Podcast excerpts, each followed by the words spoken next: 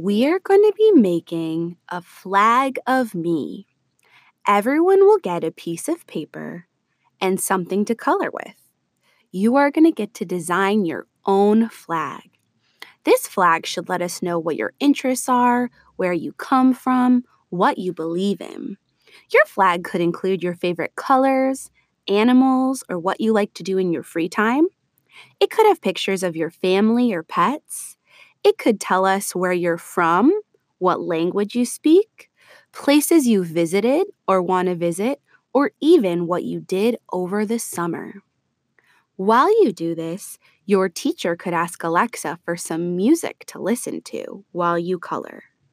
Once you are done, you will have a chance to share your flag and explain it.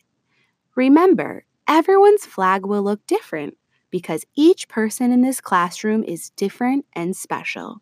I can't wait to see what beautiful works of art you will come up with.